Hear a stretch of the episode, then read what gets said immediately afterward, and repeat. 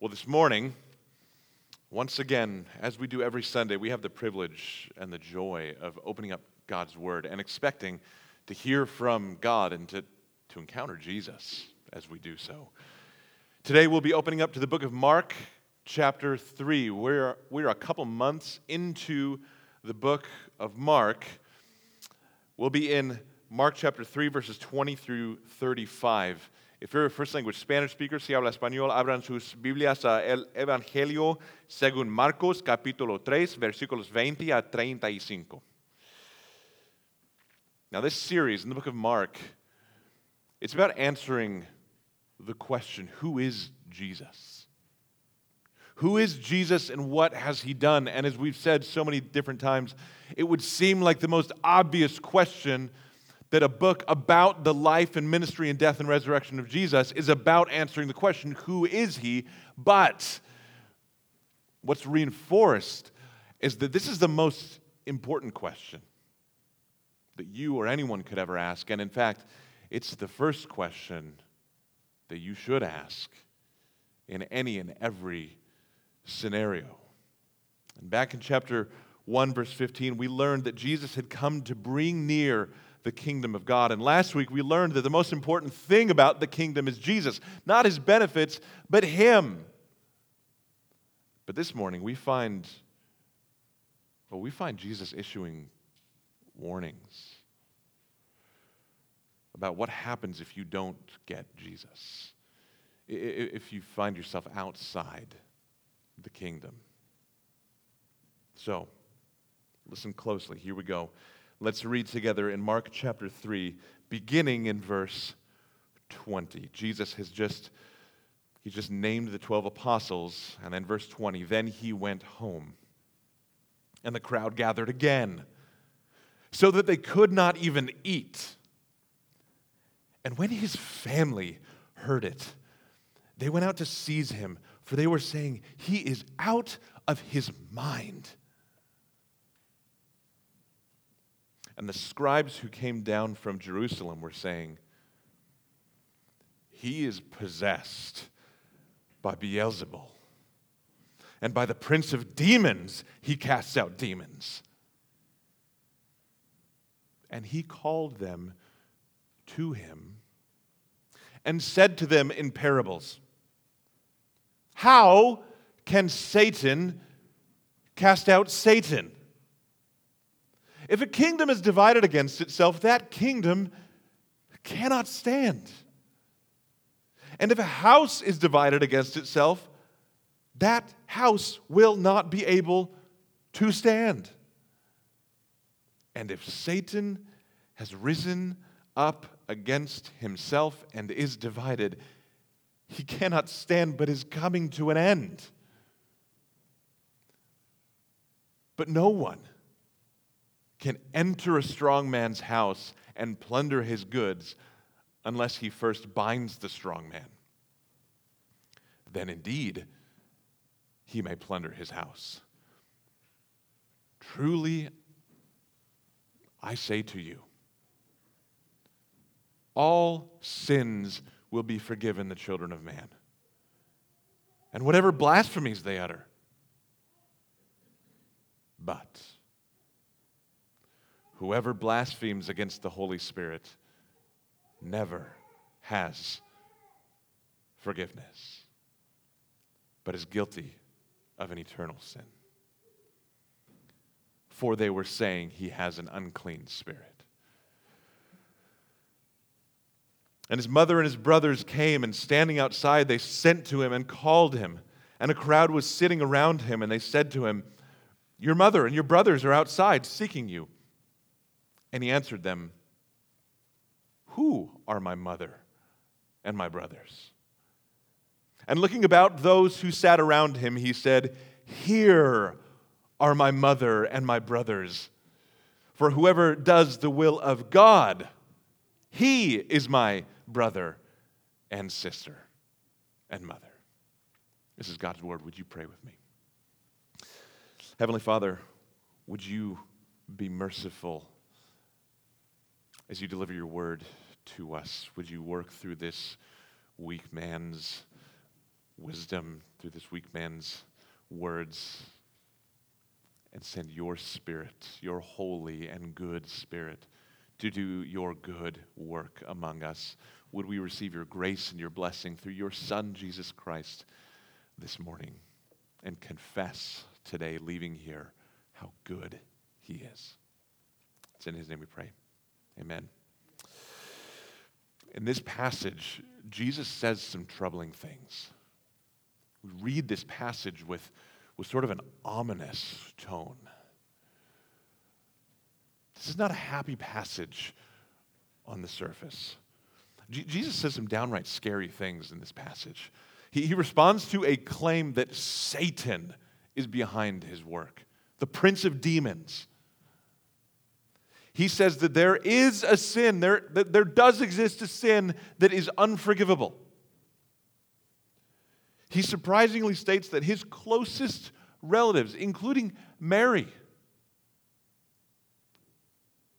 who bore him in her womb and, and, and, and sang the Magnificat, are not his truest family, Mary and Jesus' brothers.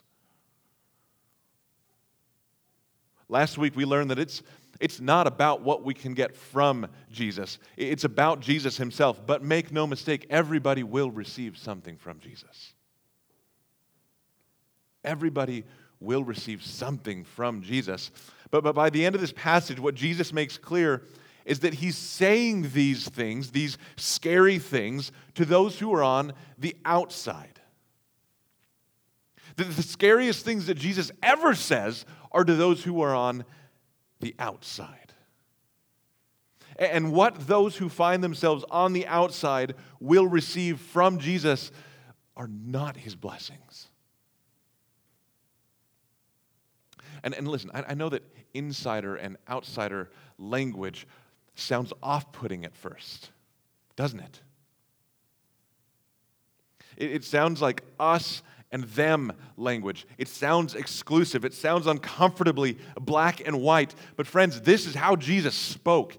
He came ushering in God's kingdom as the one representing God the Father, the, the, the, holy creator who had created humanity in his own image, and that very humanity had rebelled against him. And Jesus is now coming as God's representative to that very humanity. This was no trifling work that Jesus had come to do, he was exclusive.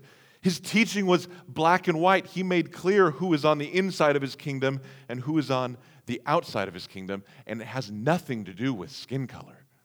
It has nothing to do with, with ethnicity and nationality, it has nothing to do even with religiosity or your Sunday church attendance. It has nothing to do with anything other than how you receive Jesus, fundamentally. How you receive Jesus determines what you get from Jesus. How you receive Jesus determines what you get from Jesus. Whether you receive the blessings of those on the inside or the, the, the, the, painful things reserved for those on the outside depends entirely and solely on how you receive Jesus. Now, today. Though Jesus says some scary things to those who are on the outside, what's implied in his words are a word actually of comfort to those who are on the inside.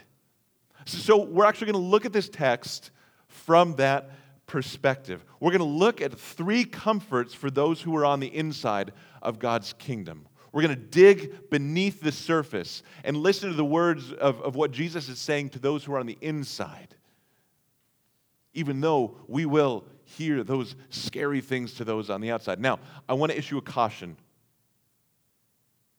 at the forefront here. If one does find oneself on the inside within God's kingdom, that does not give you the right to mock or judge those who are on the outside. It is not us versus them. It is us pleading to and pleading for them to come inside. It is us walking alongside them that they might come inside by encountering Jesus. Okay? Do not use this as a temptation to look at others self righteously as though you have earned something in yourself by being within God's kingdom. It is all of grace. And if we miss grace and see anything worthwhile in ourselves having earned us that inside seat, we've missed it. We've actually missed Jesus. So hear that caution. Now, if you don't know if you are inside or outside, well, Jesus will make it clear to you at the end of these 16 verses. That's, that's in fact what this whole passage is about. So, let's get going. Our three points. Those who receive Jesus correctly will be comforted that first, Jesus has defeated Satan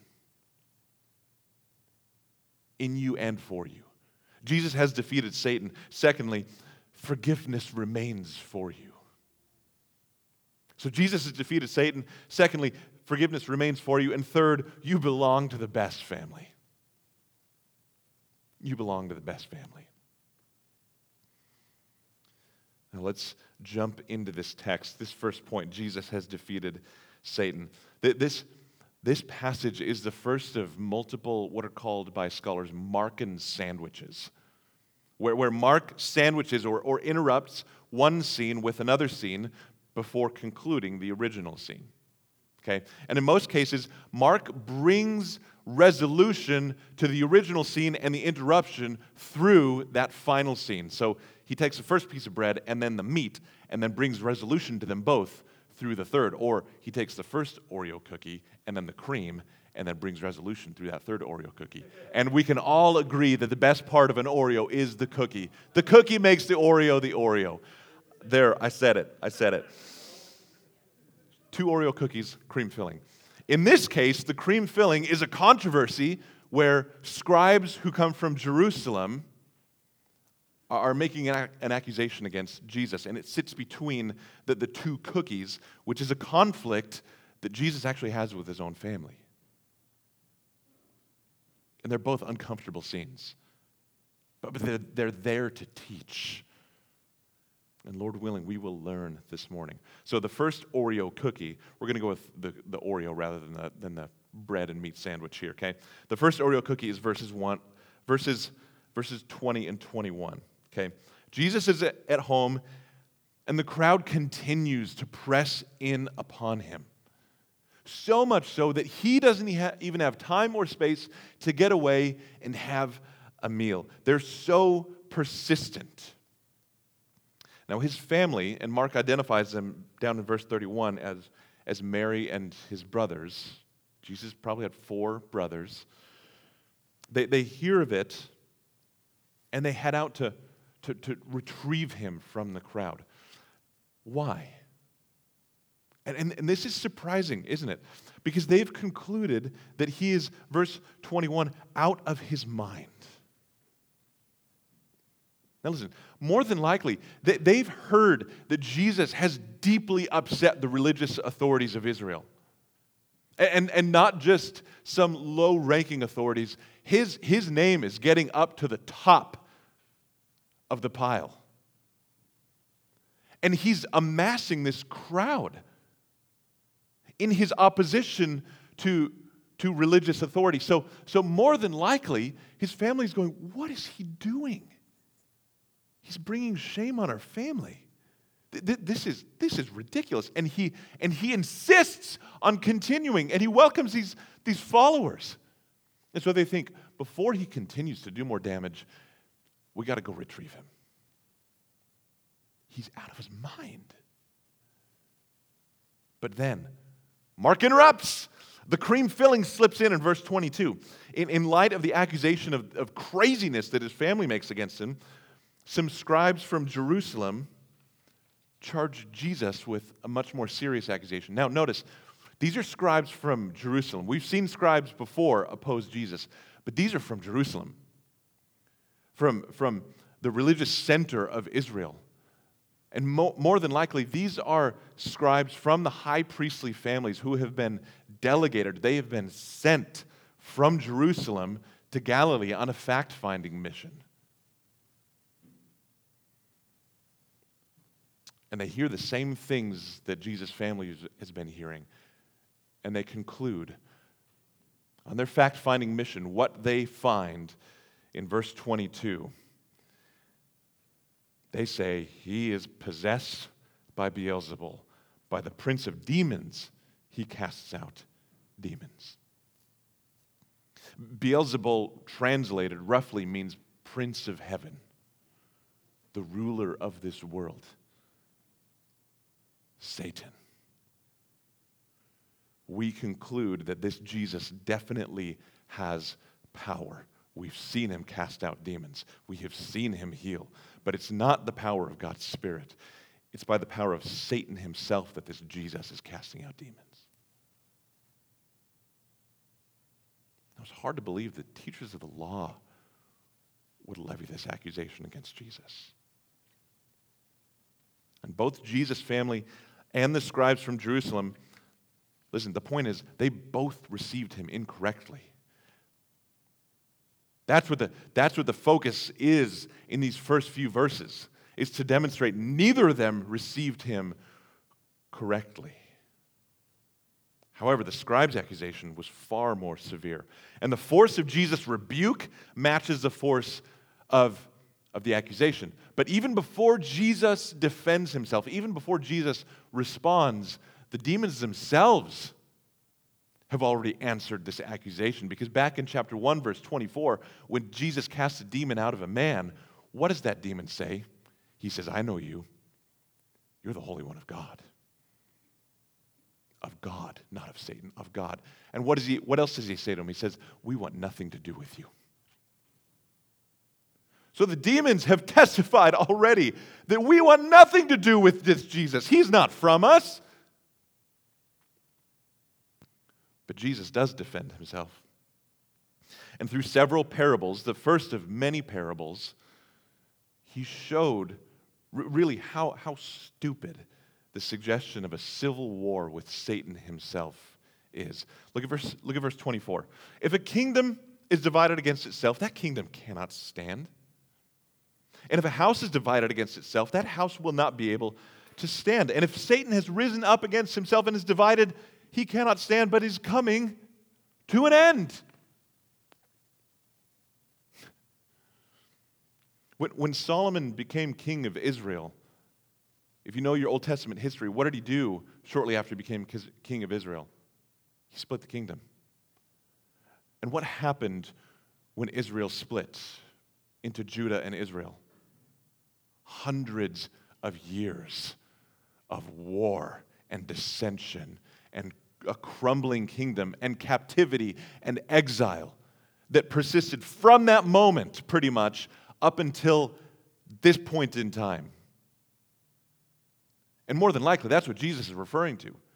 But you think even a little bit further later into history, the fall of Rome, the, the famous, the, the world history famous fall of Rome. Most scholars conclude that the primary reason that Rome fell was because of the instability of its emperor.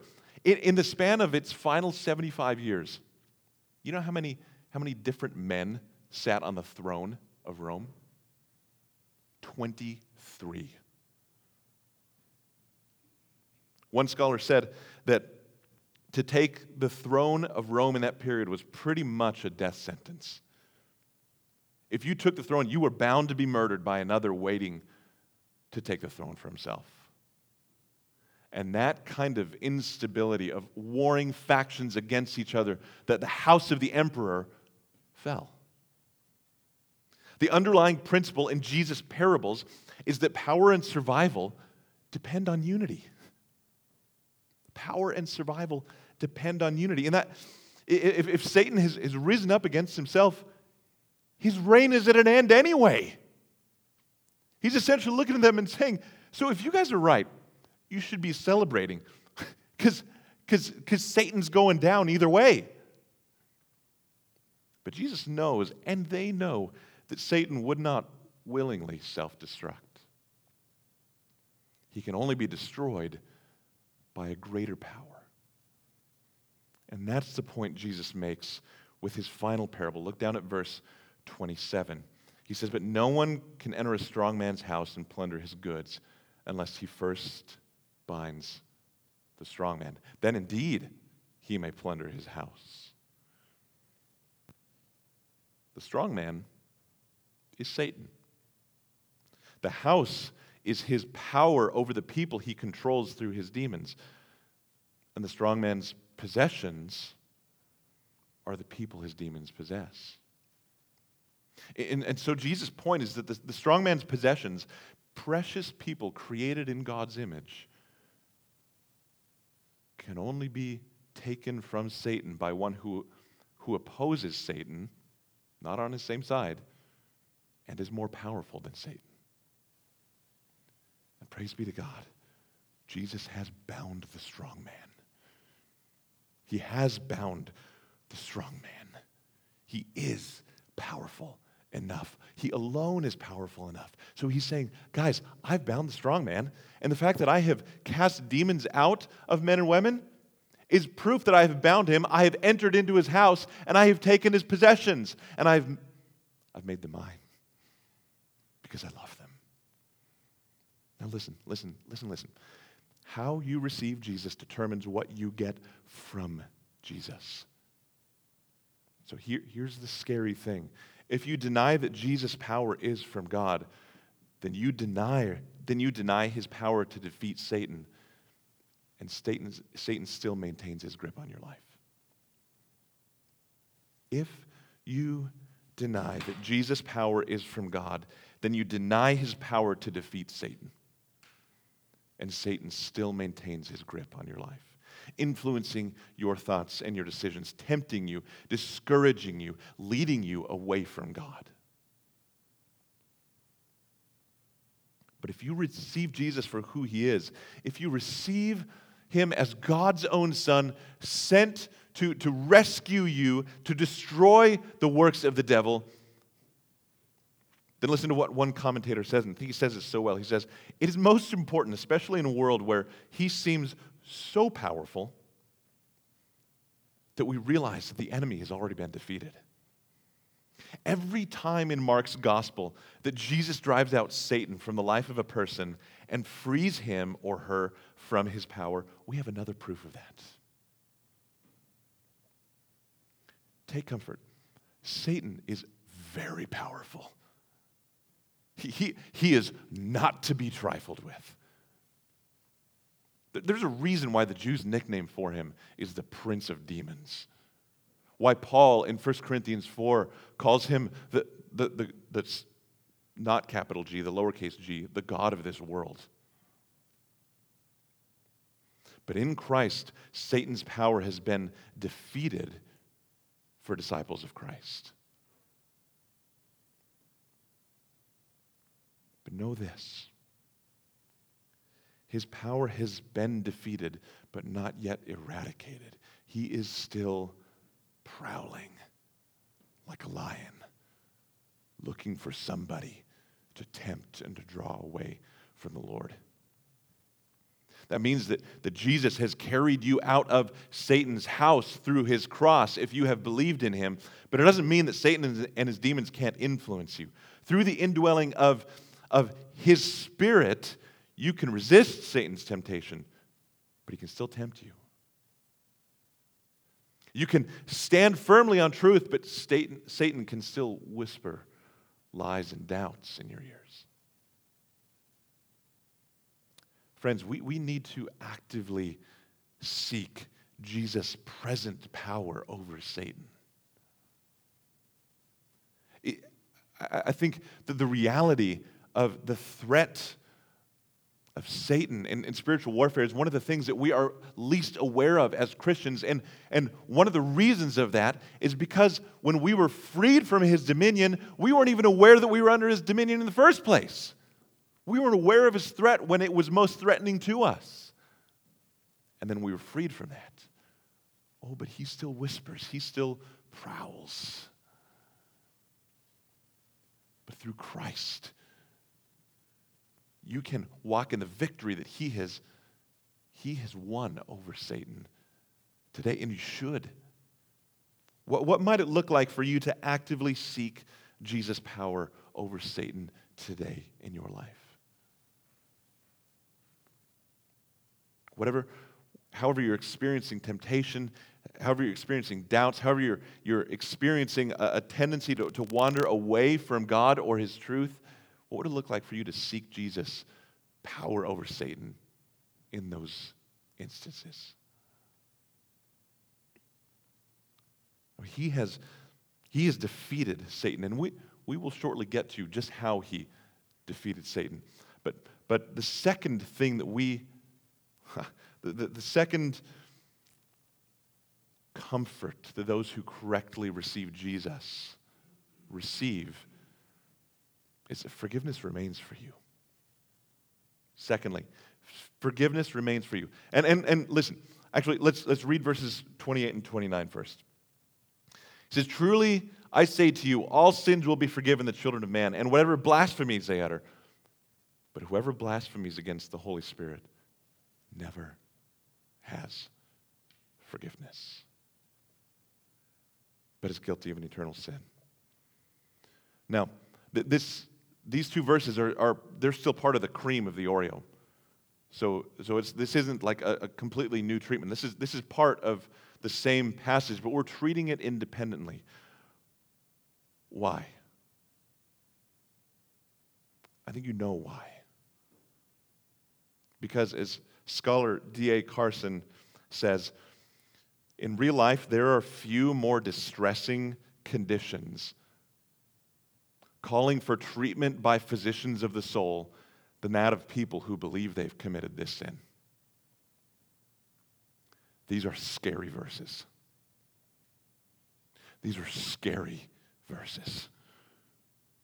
So let's find out and clarify what Jesus is saying here. What is the unforgivable sin? What is it? Well, in the context of this passage, look at, look at verse 30 for they were saying he has an unclean spirit. It was that claim. It's a claim that Jesus has an impure spirit, which is, which is a refusal to acknowledge that Jesus is empowered by God's Spirit. So, most scholars agree that the sin against the Holy Spirit involves purposely shutting your eyes to the light of Jesus and instead calling his goodness evil. Purposely shutting your eyes to the light of Jesus and instead calling his goodness evil. In short, it's willfully denying Jesus and calling him evil. It's willfully denying him and attributing his works to those who would do evil, namely Satan. Now, why is it unforgivable? Here's, here's the kicker because repentance is necessary for forgiveness. Because repentance is necessary for forgiveness. Listen, D.A. Carson, in his book, The Hard Sayings of the Bible, which I would actually recommend to you, it's a pretty scholarly book, technical book, but it is a very helpful book in passages like these where he he very carefully dissects some of the most difficult passages of the Bible, like this. And he says of this passage, the answer seems to be that the nature of this sin is such that the one who does not repent of it, because those who commit it and persist in it do not know they are sinning. The failure to see it as a sin prevents a, a sense of need for repentance, and where repentance is absent, forgiveness is impossible.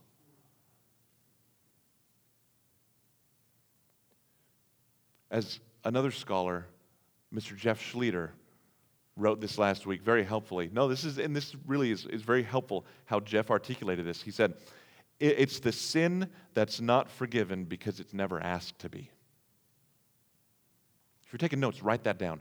It's the sin that's not forgiven because it's never asked to be. It is a settled opposition to Jesus.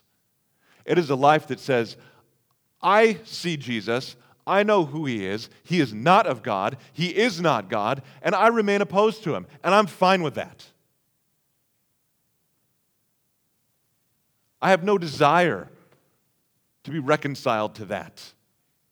Such was the position of these scribes. They were saying, I see Jesus. He's from Satan. Get him out of here. If you deny Jesus, you will stand before God's judgment and you will not find forgiveness. That is the scary thing about this passage, because that's true. Jesus does not pull punches here.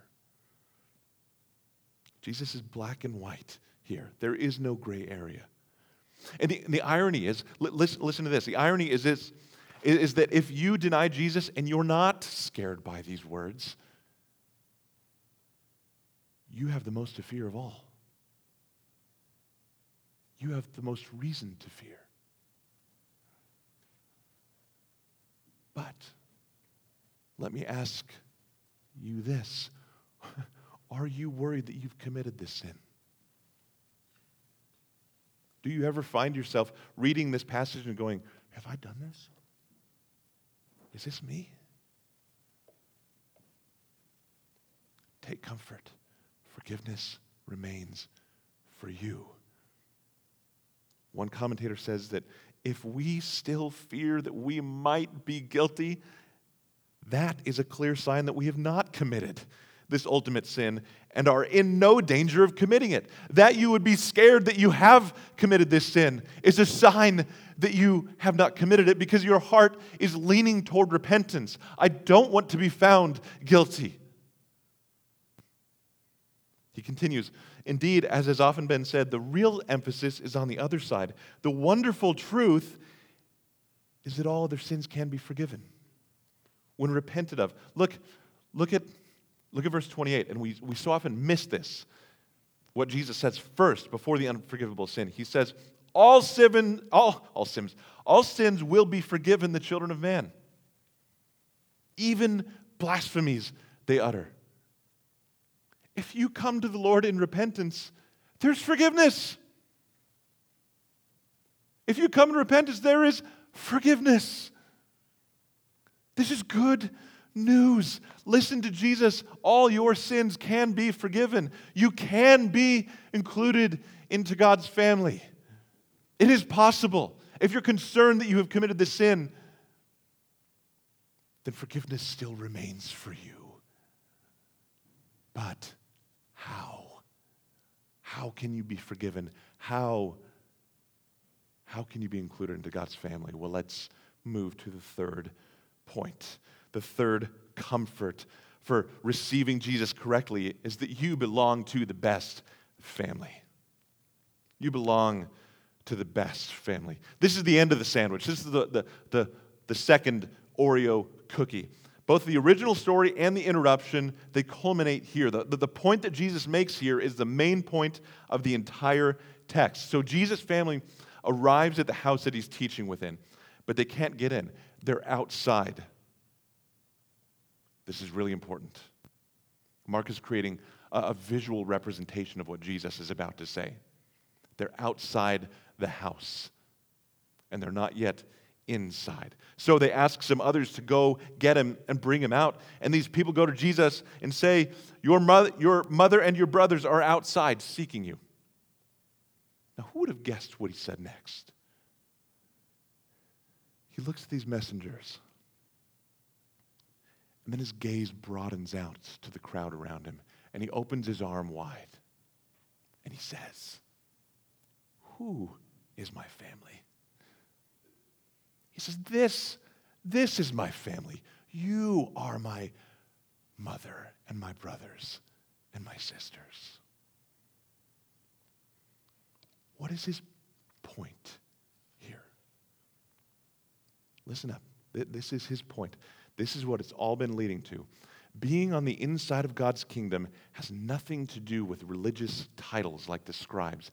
It has nothing to do even with, with blood relation to Jesus, as, as close and intimate as that is, then how do you get inside? Read verse 35.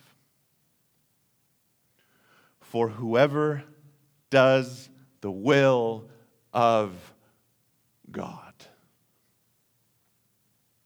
Whoever does the will of God is part of God's family, is a part of the kingdom that Jesus came to usher in, is, is inside God's blessings.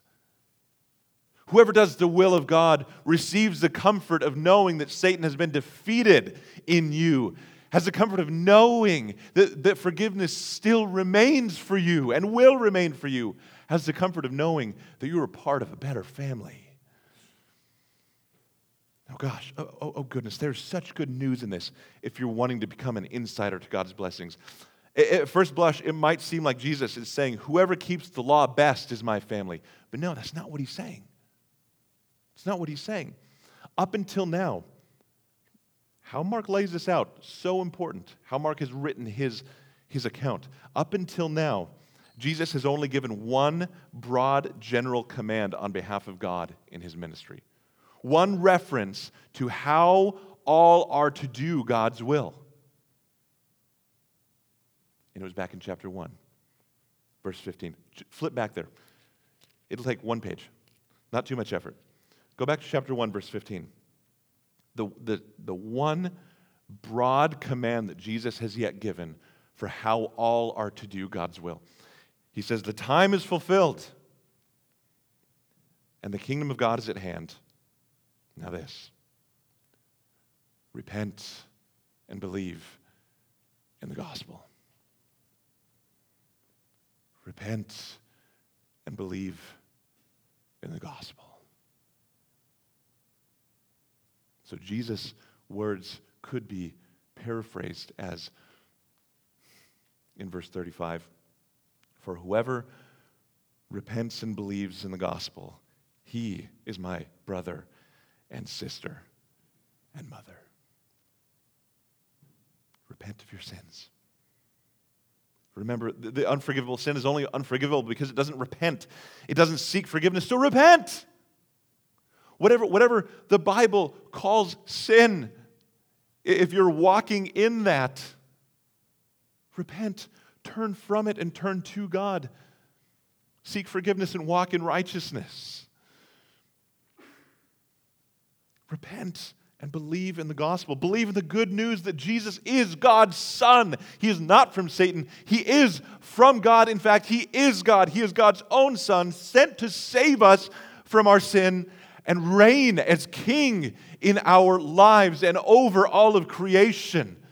To usher in God's kingdom such that that kingdom would reign as the one true kingdom capable of ushering righteousness and goodness into the world in which we live. Sent to save us from our sin by giving himself on a cross, by standing in our place and paying for those sins that, that we have and, and would and will repent for. By giving himself as a sacrifice for us. And by believing, by receiving Jesus as such, when we receive him by faith as that, we receive a welcome into his kingdom, into his family, into his offer of forgiveness, into the victory that he has won over sin and Satan and anyone and anything who opposes him. Oh, my friends, take great comfort. T- take great comfort in Jesus' words in verse 35 alone, even. You belong to a family. If you've received Jesus by faith, you belong to a family. You're inside the family if, you have received him by faith, and if, if, if you have been rejected by father or mother, if you've if you suffered abuse or neglect at the hands of those who were charged to care for you, if you've experienced deep rifts in your relationship, especially because of the confession that you've made as a disciple of Christ with your brothers and cousins and aunts and uncles, if, if your children have, have gone deeply astray and are living destructive lifestyles, if your family is broken, then you are welcomed into the family of Christ. A family characterized by healing and restoration, a family characterized by peace and love, and a family that will not come to an end. If you're a Christian, when was the last time that you sat back and recounted the blessings of being a part of God's family? Oh, it's so easily something that we take for granted. But just like families of old used to teach their kids, count your blessings one by one, we should step back every once in a while and remember what a privilege it is to be counted as members of God's household. Now, as we close, and as my voice comes to its very end, let me ask you this one question How have you been listening to this message? As someone on the inside or as someone on the outside? Maybe at the beginning of this message, you weren't sure how you should listen to it. You weren't sure if you're on the inside or the outside. Would the blessings or the scary words of Jesus be more fitting for you? Listen, now you know. Now you know how you receive Jesus answers that question. Either by faith that he's the Son of God, sent to save you from your sins, or not.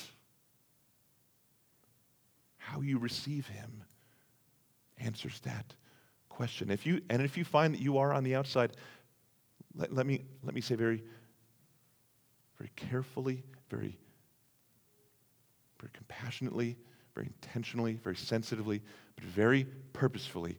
If you find that you are on the outside, repent of your sins and receive Jesus by faith. This isn't just because I'm preaching a sermon, I'm doing this because we have to hit this. No, I'm saying if this is you, there is no more important thing that you can do with your life than receive Jesus by faith. And there's no, no more beneficial thing that you can do with your life than receive Him by faith. If that's you, I, I would encourage you don't leave here today without talking to somebody. I'll, I'll, be up here at the end of the service. I would love to pray with you. If you need somebody to pray with and you don't want to come up here, talk to the person next to you. Have that conversation. Because how you receive Jesus determines what you get from Jesus. And what we get from Jesus when we receive him by faith is more than we could have ever dreamed. Would you pray with me? Heavenly Father, I thank you that, that your word is black and white. It leaves no room for doubt or, or question or confusion. The way to be inside your kingdom and your family is through repentance and faith in Jesus as your Son, sent to save us from our sins and defeat the power of Satan. Lord, I pray that you would, that you would graciously minister to each one of us by your good and Holy Spirit this morning. It's in Jesus' name we pray.